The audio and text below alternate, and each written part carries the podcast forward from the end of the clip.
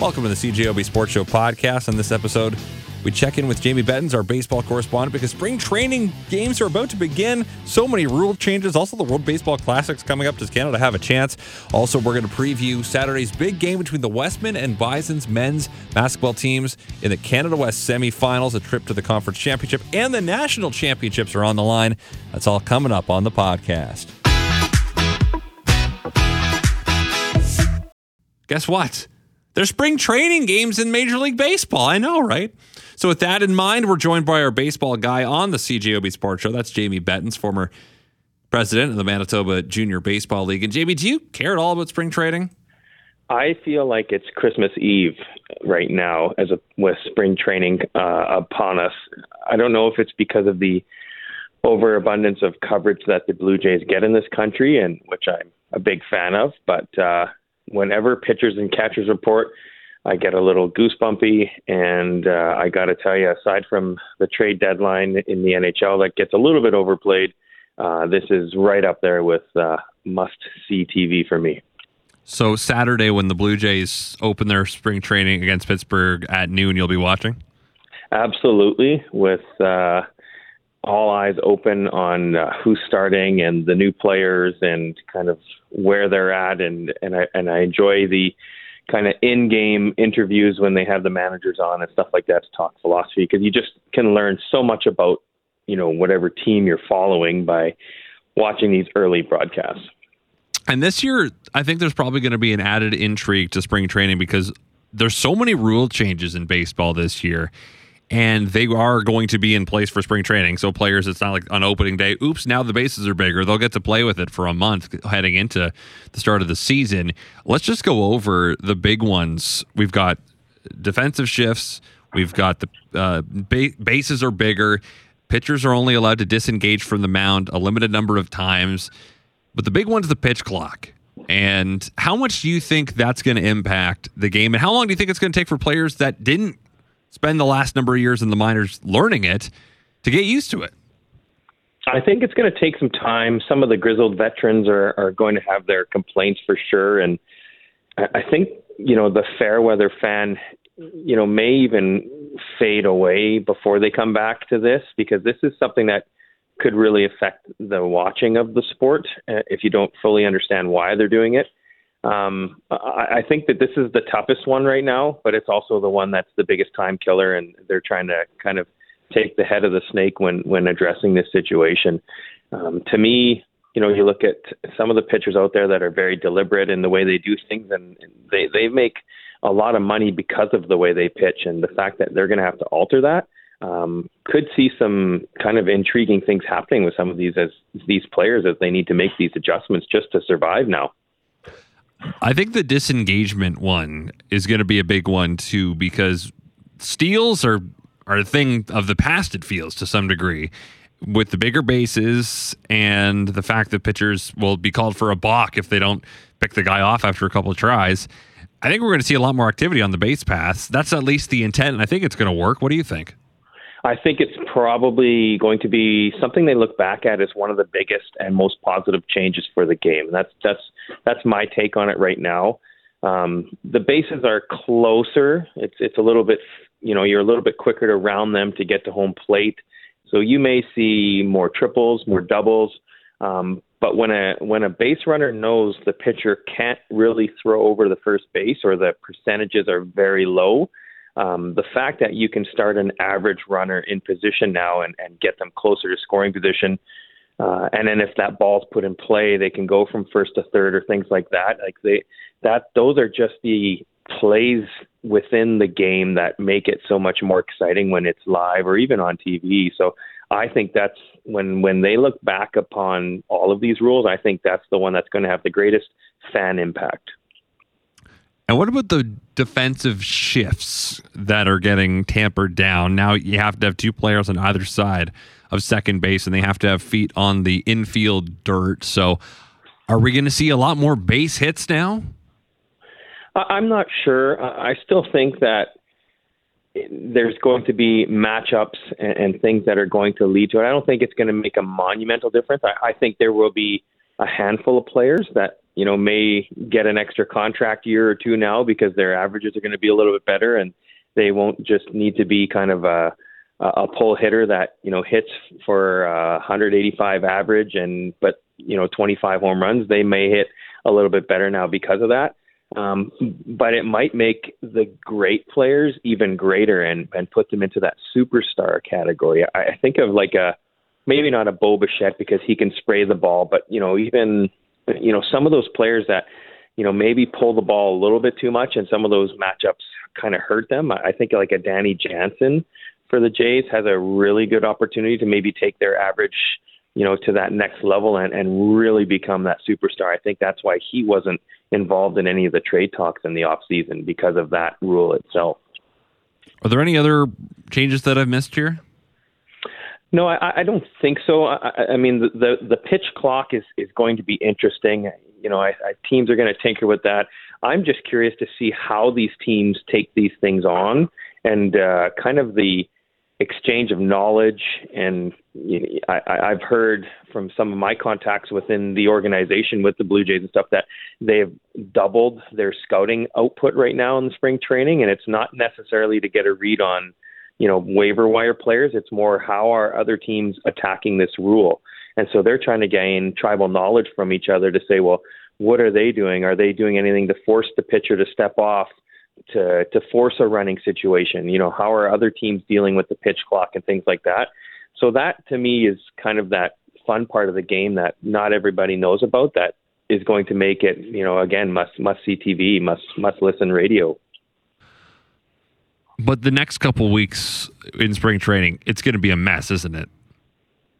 I think so. I, I think I think you're going to see, you know, a lot of highlight packages on TV where you know people are you know showing uh you know guys maybe calling for timeout not getting it and the pitcher throwing it right down the middle and them you know wasting an opportunity to to put a ball in the seats or something like that and and you're going to see you know pitchers maybe waiting till the last second of the pitch clock but the umpire enforcing it to just kind of you know prove that they can enforce that rule and and whatnot um so that stuff i think there's going to be some growing pains um, but the finished product in the end, I think, will be something that both sides, when I say both, I mean owners and players, can be kind of proud of. Let's talk about something else that's coming up before the start of the baseball season. The World Baseball Classic is back. I think for a lot of fans uh, of baseball, this is something that they may just forget about that it exists because it's kind of like the World Cup of hockey. It's very intermittent. Uh, first of all, do you like the event? I do. I don't like the timing of it. Um, you know, you see some of the posts of these teams kind of announcing their rosters, and then you kind of wonder where certain players are. The Canadian roster is a prime example of you know, you know guys not not even attending or not even trying to attend because they're under contract or they're under insurance related reasons that they they can't get hurt or trying to be protected for. So for that reason, I I don't like it. I don't know when you could do it otherwise, um, unless you did it like the NHL or sorry, like hockey, where the World Championships are kind of during the playoffs, and then maybe you send a roster of guys that you know aren't on playoff rosters. I think that that might be something that they could look at. Um, but but it, but it's a tough tournament. I mean, the Canadian team, for example, you know, I, I think fans might enjoy Game One against Great Britain, but after that, uh, that roster is pretty depleted. And I'm extremely proud of Baseball Canada and everything they're achieving, but it's just hard to put a roster together right now at this time of year. Yeah, they've got a group of Mexico, United States, Colombia, and Great Britain. And I'll be honest, I didn't know Great Britain had a baseball team. It's it's it's not widely known, but uh, they're into that world group now. Um, I know a few people that have gone over there and that are, you know, helping kind of rewrite their program, doing a little bit of coaching and stuff like that. There's definitely uh, Canadian and American influence over there. Um, they're not going to set the world on fire, so to speak, but uh, they'll be respectable. Um, and every team will have kind of their one or two guys, but it's it's depth that will take these tournaments. And you look at some of the Latin teams and the the lineups that they're putting out there uh, but also obviously Team USA and then you know Japan, Korea. Those this is their this is their championship for them. This is their chance to prove that they are the best nation on the world stage. So this is big for them. not as big for the countries that maybe have the uh, the major league players. Is the United States the favorite, heavy favorite, small favorite, or not the favorite? I don't know if I would call them a favorite, mainly because they can't draw their top top tier players. Like, yes, you can argue, you know, Mike Trout and, and some of the players that they have there are are there, but you know, they don't have deGrom, they don't have Verlander, they have Kershaw, they have some of the other players that are still superstars in their own right, but they're, it's just not the best on best format that you'd like to see or that the U.S. would like to place. Um, for that reason, you know, I would probably give the nod to some of these Latin teams that are going to, you know, come and they come with a little bit more passion to their game and, and it means a lot more to them.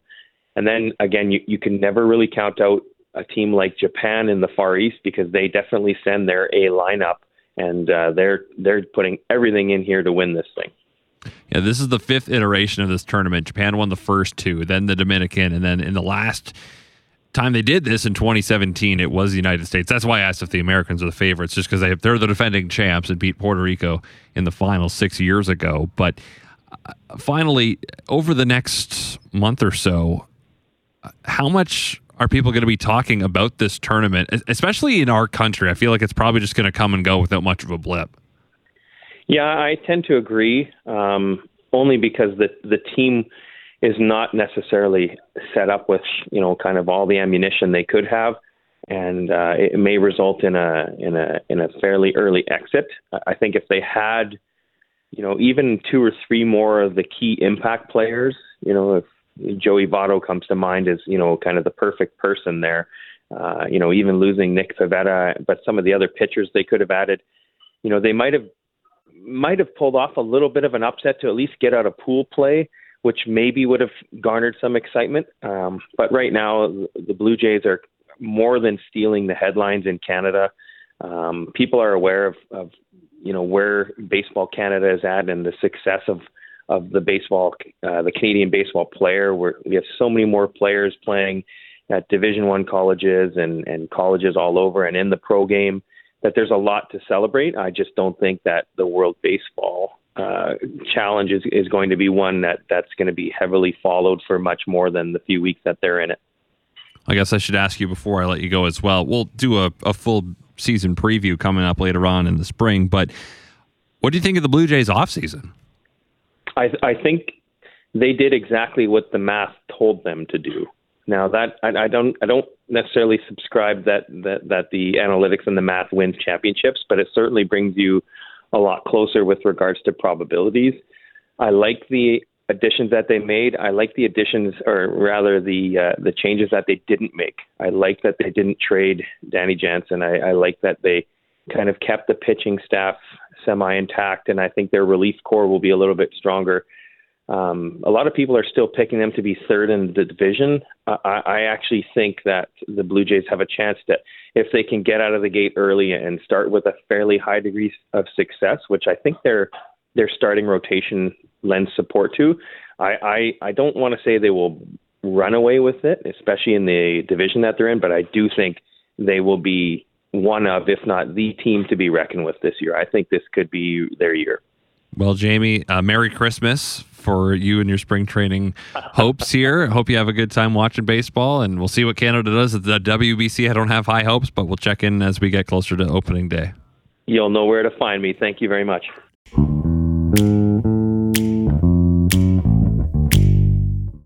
Now, it might just be the biggest basketball game ever between the Winnipeg Wesmen and Manitoba Bisons since the program's moved to the Canada West Conference at the turn of the century.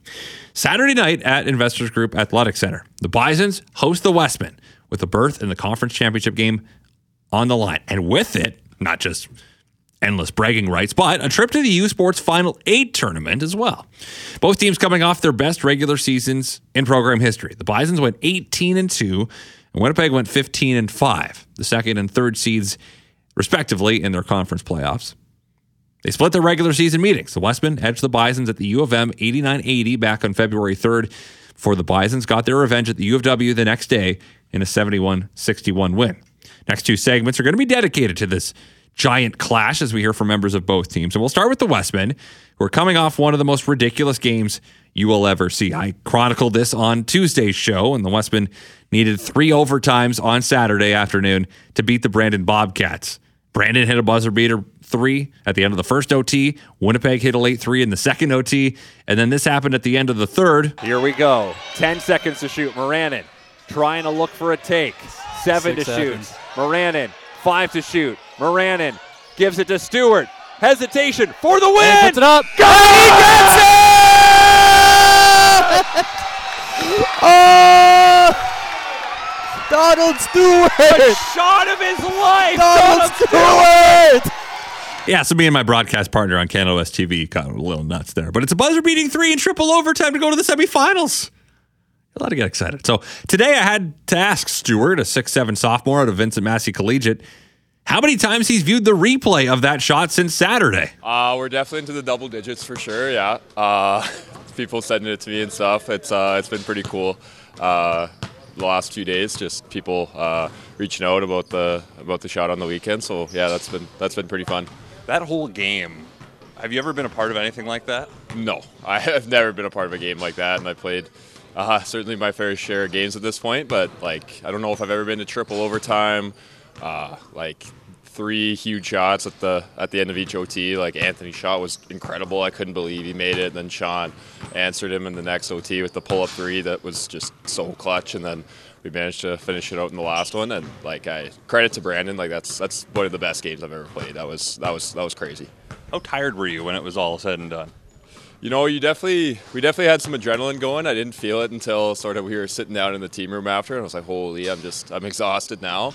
Uh, but yeah, I was certainly certainly took a lot out of us. Uh, but you know, it, this week of practice has been good, just sort of getting our legs back under us after that bit of a marathon of a game on Saturday. Was there any thought of fouling up three in the first overtime? Um, There wasn't uh, at the time. Uh, we talked a little bit about it after. Maybe that was something uh, to go to. Uh, we'd never sort of we hadn't talked about it before and like sort of what that would look like. So we just thought it would be safe to stay solid. We trusted that we could uh, that we were going to be okay defensively with Malachi guarding Anthony. And then I thought Malachi did a great job, and Anthony just made a really really tough shot. So I I, I liked our, our decision not to foul there, but obviously. Uh, could have worked out maybe a little better, but credit to Anthony. That was that was an incredible shot he made. Hindsight's twenty twenty. Now on the on the play by play, I called it the shot of your life when you hit it. It was it the shot of your life? Uh, definitely, yeah, for sure. That's that's definitely. Uh, I don't know. I've had some I've had some shots late in games and stuff that, but not nothing nothing like that. that, that you're you were you're definitely correct on your call. That was that was probably the shot of my life so far for sure. So let's look ahead to Saturday, game against the Bisons, trip to the Canada West final on the line. How many people on the Bisons did you grow up playing with or against? Yeah, you know, uh, so many of those guys, and it's really exciting just to see how much sort of local talent there is on, on both teams, and you know, we're it's nice to be sort of on the same level as some of the other provinces with you know both of us in the in the final four. Yeah, like Simon Hildebrand on their team is one of my uh, best friends. I've known him since I was about three years old, so uh, I've known him uh, forever. I played against guys like Mason Krause. I played with Jackson Tuchinski. You know, all those guys I've, I've grown up playing with and against. So it's it's pretty exciting to uh, see some familiar faces out there, even though we're obviously trying to get a win on Saturday. So you beat them in their house. You, they beat you here. What's going to be the difference? Because it's two pretty even matchups so far. Yeah, I think uh, you know it's going to be it's going to be a really close game. I think uh, obviously they've had an incredible year in their own right, uh, 18 and two I think on the on the regular season. So it's it's going to be a battle. I uh, I'm really looking forward to it. They're they're big, they're athletic, uh, they're really good defensively. Uh, but you know I think I think we're better. So I hope I hope we can uh, pull out a win. But it's it's going to be an absolute battle. You know, it's going to be who it's going to come down to who wants it more, and come down to probably a couple plays in the game. So uh, it'll be it'll be a battle. I'm looking forward to it. This team coming in was not ranked third in the preseason poll. You guys had 15 wins, most in program history. You got zero fourth year or fifth year players. How did you guys manage to beat the expectations this year?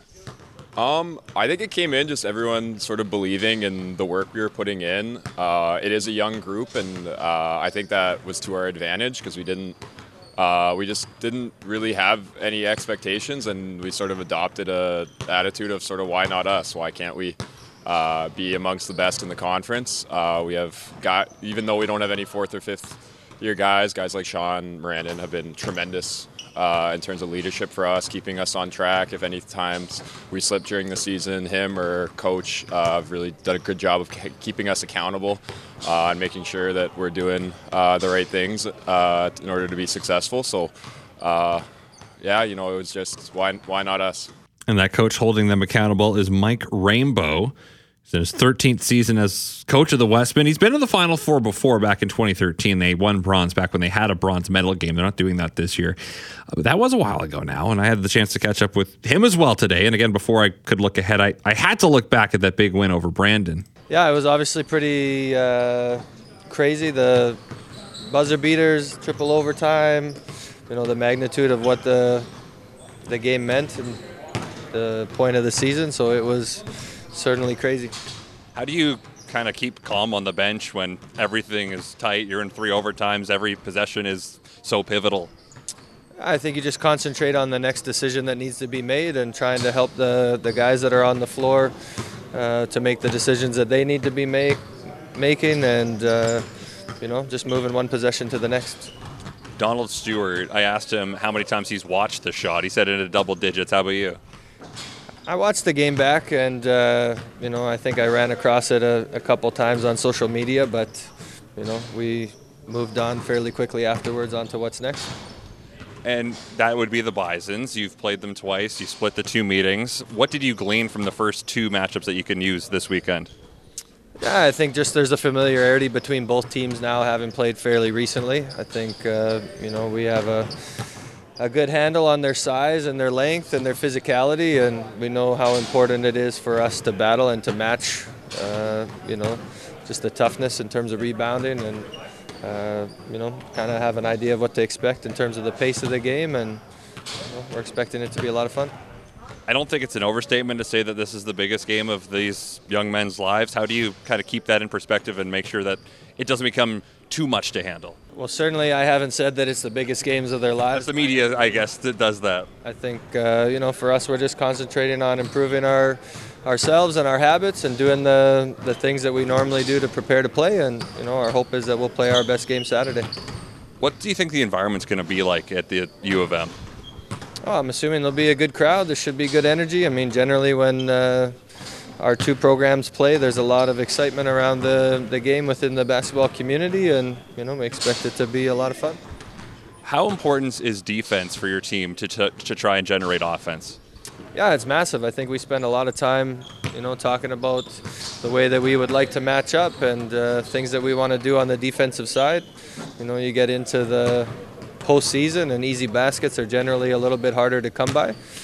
You know, I think you look at last weekend's game; it's 64 all at the end of regulation. So, if you can somehow defend and get out in transition and get an easy basket, it's uh, extremely valuable.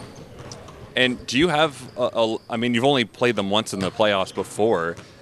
Does that history matter at all, or is it just it doesn't matter who the opponent is Saturday? We're playing to make the final of the conference, and it could be anybody. Yeah, I think the previous history really doesn't mean anything. Like I said, we're we're looking at the last two games that we played. We're looking at the things that we've done recently that we can do better. Um, you know, we're trying to improve little areas. The last number of practices that we have here before we go play, and you know, we're just trying to play our best game of the season. And the fact that you can make nationals with a win hasn't been mentioned at all. No, I mean, we don't have to mention it. We understand where we are. You know, we're trying to keep our season alive. We'd like to spend more time together, and uh, you know, talking about things doesn't necessarily make any difference. And is it nice that you don't have to go on a plane to play this game? Yeah, I think that's massive for both teams. I think you know not having to travel the last few weeks for us has been good. You know, it's a busy time of year. Um, you know, so it's helped to keep us a little bit rested and in our routine, uh, practicing in our own facility you know, go across town where we're familiar should be uh, a little bit better than being out on the road. As we head down Pembina Highway to the U of M, Bison's coming off a phenomenal regular season, 18 and 2, their best in program history, right now ranked seventh in the country. A win Saturday would mean a second trip to the Nationals for the program under the stewardship of head coach Kirby Schepp, who's been doing it now for 14 seasons. They made the final eight in Halifax six years ago, and like the Wesmen, they narrowly escaped their quarterfinal matchup.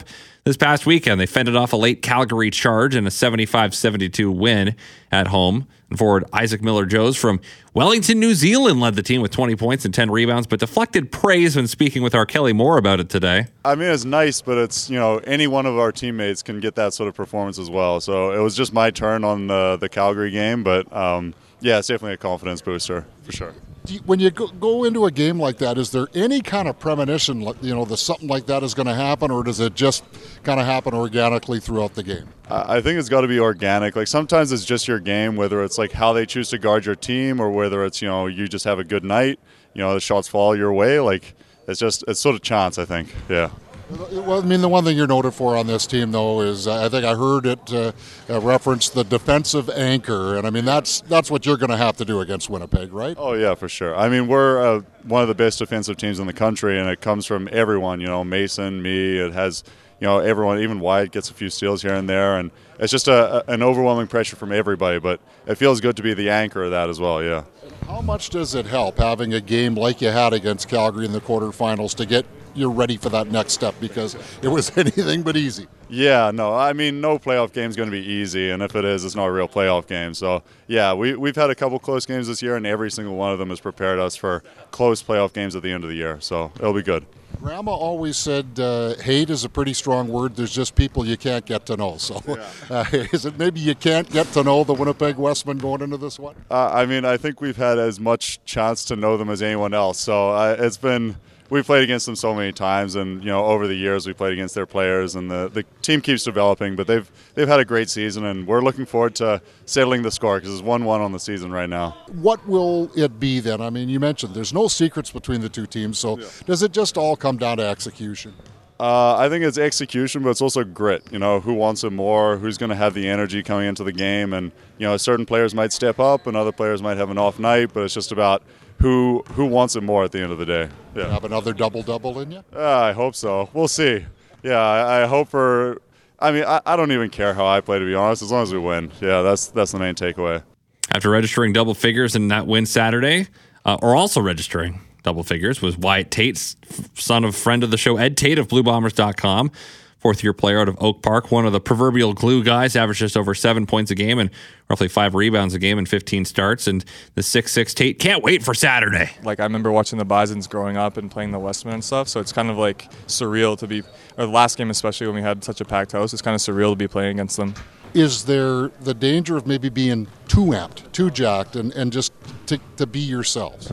Definitely, I think uh, especially in the first quarter against Calgary last weekend, we were kind of overamped and we missed some layups and forced some passes, a couple turnovers. But I feel like having that uh, coming into this weekend is kind of like a good preparation, just kind of knowing what the atmosphere is going to be like for sure. So, with no secrets, what do you see as the key or the keys to Saturday?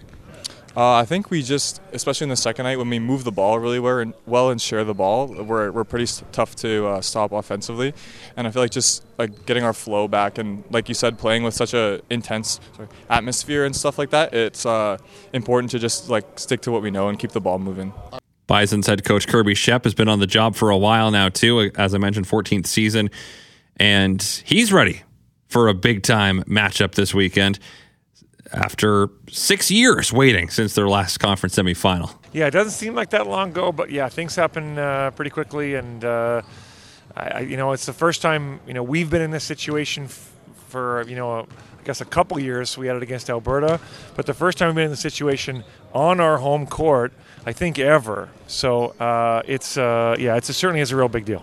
Yeah, and well, but it's not that big of a deal that it's the Wesmen either. Eh? I mean, yeah, I mean that certainly adds another element. Hey, it's really great to see that you know someone from the city of Winnipeg will be going to nationals. We hope it's us, but uh, I think it's great for you know basketball in general in our city, and yeah, it certainly adds a an element of pressure, an element of uh, excitement to it, and uh, yeah, we're expected to pack a pack house here on Saturday to uh, witness some history. It was it was kind of interesting too how things unfolded in the regular season. You win in their barn, they come and win in your barn, so you're hoping that's where it ends is on Saturday. Yeah, I mean, you know, anything. I don't know how much in those situations, especially with the familiarity of you know guys have played in this gym a lot on both teams, and we've played in theirs, and so I mean, I don't know how much the home court advantage you know matters, but. Um, yeah, you know, it's just going to be a matter of you know who performs, who executes, and who makes shots. You know, in 17, the team caught fire just at the right time. This year, it seems like you guys have just been in your groove for a lot of the year. Would that be an accurate assessment? Yeah, we've had a real solid year right from the start. I mean, you know, we we it helped. I think we played one of the hardest preseason schedules in the country, and that really got us ready to go. Uh, you know, guys have consistently performed. I thought throughout the year, and you know, we, we've had some real close games, and you know, games that you know we were down and came back, and you know, they've really overcome a lot of adversity in this group. How do you see Saturday night rolling out? If the Bisons win, it will be because. Oh boy, uh, Mike Rainbow's not listening, by the way. Yeah. Uh, I, I, think you know it's the team that probably plays a little bit grittier, uh, you know, gets to 50-50 balls, and then just basically make shots, right? I think you know it comes down to being able to execute and knock down shots. Both teams, I'm sure, are incredibly familiar. Everyone knows what everyone's going to do. It's just a matter of executing at the right time and making shots when it counts. Probably wouldn't hurt either that a so-called defensive anchor has a double-double in that game. Yeah, I mean, sure. You know, we, we uh, you know we need our guys to play, and certainly our seniors, right? Guys like Adam Rising with Joes and Elijah Stracco got to step up and and make plays, and uh, I have every confidence that they will. Again, the big game, seven o'clock Saturday at Investors Group Athletic Center. And from what I hear, it's going to be a pretty packed, packed house. So that atmosphere is going to be awesome. I'm going to try to make it out to see that one. Well, thank you very much for listening to the CJOB Sports Show podcast. If you like what you heard, guess what? You can hear more every weeknight on CJOB from 6:30 to 9 p.m. Of course, that is when the Jets are not playing because if the Jets are playing, then I don't have a show, but I'll be part of the pre and post game coverage. Anyway, thanks again for tuning in. Subscribe if you'd like. We're available on iTunes and other places, I'd imagine. So farewell until we meet again. So long and thanks for all the fish. So sad that it should come to this. We try to warn you you may not share our intellect might explain your disrespect for all the natural.